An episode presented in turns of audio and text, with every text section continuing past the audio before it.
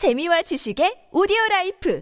팟빵 안녕하세요. 군사돋보기입니다. 그동안 우크라이나 전쟁에서 어떻게든 전황을 바꿔 승전보를 올리지 않으면 이제까지 썼던 모든 전쟁의 책임을 물어 처벌받게 될 것이란 공포를 가지고 있는 것이 현재 우크라이나 전역 러시아군 사령관으로 임명된 수로비킨의 심정일 것으로 보이는데요. 이에 따라 러시아군은 매일같이 바흐무트, 도네츠크 지역을 지켜내기 위해 매일 한 개 대대 전술단급 손실에 달하는 어마어마한 피해를 입으면서도 공세를 지속해 왔는데 최근 거짓말처럼 이 공세가 갑자기 중단되었다는 소식이 전해지고 있습니다. 본사 도네츠크주, 헤르손주, 자포리자주, 루한스크주 등등 우크라이나 전 전역에 우기가 찾아와 비가 내리면서 사실상 온통 진창이 되어버리는 라스푸티차 현상이 시작되었기 때문일까요? 우크라이나군도 현재 공세를 전반적으로 중단하고 숨 고르기를 하고 있는 와중에 러시아군도 이제서야 뒤늦게나마 정신을 차리고 병력을 수습하려는 걸까요? 그런데 알고 보니 이 같은 지시는 더 높은 곳인 러시아 크렘린으로부터 내려진 것이었으며 그 이유는 러시아군이 전투 수행 자체가 불가능한 것을 넘어 자체적으로 부대를 온전히 유지하는 것도 할 수 없을 지경으로 상태가 악화되었다는 것이 그 원인이라고 하는데요. 이제 동부전선 도네츠크 방면에 러시아 자본이 순식간에 무너져 내리는 것도 시간 문제일까요? 전문가는 아니지만 해당 분야의 정보를 조사 정리했습니다. 본의 아니게 틀린 부분이 있을 수 있다는 점 양해해 주시면 감사하겠습니다. 현재 시각 10월 13일 우크라이나군 총참모부는 약 2주 동안이나 전과는 하나도 내지 못하는 반면 하루에만 한 개 대대 전술단 이상에 달하는 물자와 병력을 잃으면서도 공세를 계속했던 러시아군 병력들이 크렘린의 지시로 인해 도네츠크 전선에서 공세를 중단한 후 급히 퇴각했다고 합니다. 우크라이나군 정보국과 우크라이나군 총참모부는 최근 러시아군의 통신을 감청한 결과를 공개했는데 여기에서 도네츠크 지역을 공격하던 러시아군 부대들이 엄청난 피해를 입은 것은 물론 더 이상 아무것도 하지 않은 채 부대를 유지하는 것도 어려운 사태에 직면한 것으로 드러났습니다. 최근 2주간 바흐무트 전선이나 도네츠크 시 외곽의 아우디이우카 일대에서 의미 없는 공세만을 계속 벌여왔던 이 지역 러시아군은 아무 전과도 얻지 못한 채 최소 2천명 이상의 전사자를 냈다고 하는데요. 부상자의 경우 물론 이의 3, 4배 이상에 이를 것으로 파악되고 있습니다. 이들은 일부 지역에서 약간이나마 우크라이나군의 점령 지역을 밀어내기는 했지만 너무 오랫동안 무리한 전투를 반복한 탓에 가지고 있던 탄약과 물자를 거의 다 소진했고 탈진 상태에 이른 것으로 전해졌는데요. 아마도 이 상태에서 우크라이나군의 공세가 도네츠크 지역으로 들이닥치면 해당 지역의 러시아군 부대들은 순식간에 쓸려버릴 수도 있을 것으로 보이는데 기동로가 제한되는 라스푸티차가 시작되는 이 시기에 우크라이나군이 어떤 선택을 할지가 주목됩니다. 그건 그렇고 이 러시아군 부대들이 부대 자체를 유지하는 것도 어려운 이유는 뭘까요? 이 지역의 러시아군 병력들은 현재 대부분이 푸틴의 직속 사설 용병 집단인 바그너 그룹과 동원령을 통해 최근 새로 징집된 예비군들로 구성되어 있다고 하는데요. 참고로 지금의 바그너 그룹은 이미 전장에서 절반에 가까운 인원이 전사해버린 후 교도소에서 범죄자 출신 인력 등을 끌어와 무대를 채웠기 때문에 상관의 명령에는 불복종하면서 우크라이나군이 공격하면 제일 먼저 도망치는 수준의 오합지졸에 가까워진 것으로 조사되고 있습니다. 또한 새로 징집된 예비군들은 짧은 시간에 전장에 배치되느라 제대로 된 훈련도 못 받고 배치된 것은 당연하고 무기나 장비는 물론 군복마저 없어서 비상사태인 것으로 조사되고 있는데요. 심지어 일부 지역에서는 사복을 입고 전쟁에 참가하고 있는 러시아 예비군들도 식별되고 있다고 합니다. 그러나 언제나 거짓말을 해왔던 러시아는 역시나 이번에도 도네츠크 지역 공세 중단에 관한 이유를 다음과 같이 들었습니다. 이들은 현재 러시아 본토 벨고로드 일대에서 부대를 편성하는 작업 중이고 예비군 전력들이 도달할 때까지 부대를 재정비하는 작업과 함께 전선을 유지하는 방어 임무를 수행할 것이라는데요. 그러나 러시아군이 현재 우크라이나 전역에서 급히 조성하고 있는 방어 진지의 상태를 보면 라스푸티차는 우크라이나군이 아니라 오히려 러시아군에게 가장 치명적인 지옥을 선사할 것으로 보이는데요. 그에 대해서는 다음 시간에 마저 자세히 말씀드리기로 하고 오늘 군사 돋보기 여기서 마치겠습니다. 감사합니다. 영상을 재밌게 보셨 다면 구독, 좋아요,